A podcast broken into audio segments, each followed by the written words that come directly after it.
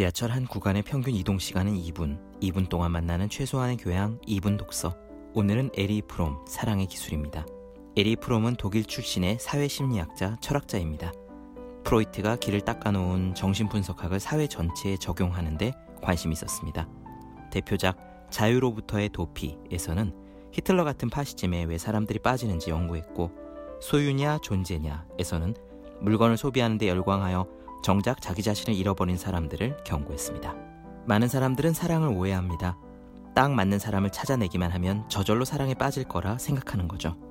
하지만 제대로 사랑하지 못하는 것은 다만 원하는 사람을 만나지 못했기 때문이라는 생각은 착각입니다. 한눈에 반해 연애를 하고 평생 행복을 다짐하며 결혼을 해도 수많은 갈등을 겪는 것을 우리는 흔히 봅니다. 에리히 프롬은 사랑을 일종의 기술이며 배울 필요가 있다고 말하는데요.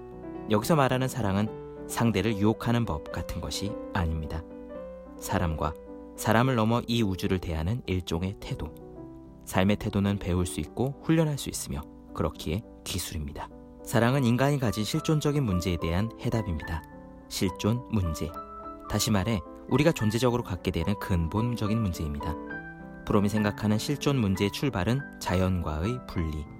우리 인간은 원래 자연 속의 일부였는데 자연과 떨어지고 인간 사회 속에서 문명을 이루고 살면서 근본적인 분리감을 겪습니다. 마치 천국에서 쫓겨난 아담과 이브처럼. 이 근본적인 외로움을 극복하는 길은 누군가와의 합일, 하나가 되는 것이고 그것이 바로 사랑의 본질입니다. 사랑의 기술을 단련하기 위해 네 가지가 필요합니다. 훈련, 집중, 인내, 관심. 훈련. 나를 내어주고 상대를 생각하고 상대에게 맞추는 훈련을 하면서 우리는 점점 더 사랑을 잘하는 사람이 되어갑니다. 집중. 사랑은 사랑하는 대상에게 나의 감각을 집중하는 것입니다. 인내. 다른 모든 훈련이 그러하듯 사랑에 능통하기 위해서도 시간이 오래 걸립니다. 마지막으로 관심. 이 사랑의 기술을 완전히 마스터하겠다는 궁극의 관심을 가진 사람만이 사랑의 기술을 완전히 익힌 마스터피스, 장인이 될 수 있습니다. 사랑하는 연습을 하고 싶습니까? 에리히 프롬의 말입니다. 사랑은 사랑하고 있는 자의 생명과 성장에 대한 우리의 적극적인 관심이다.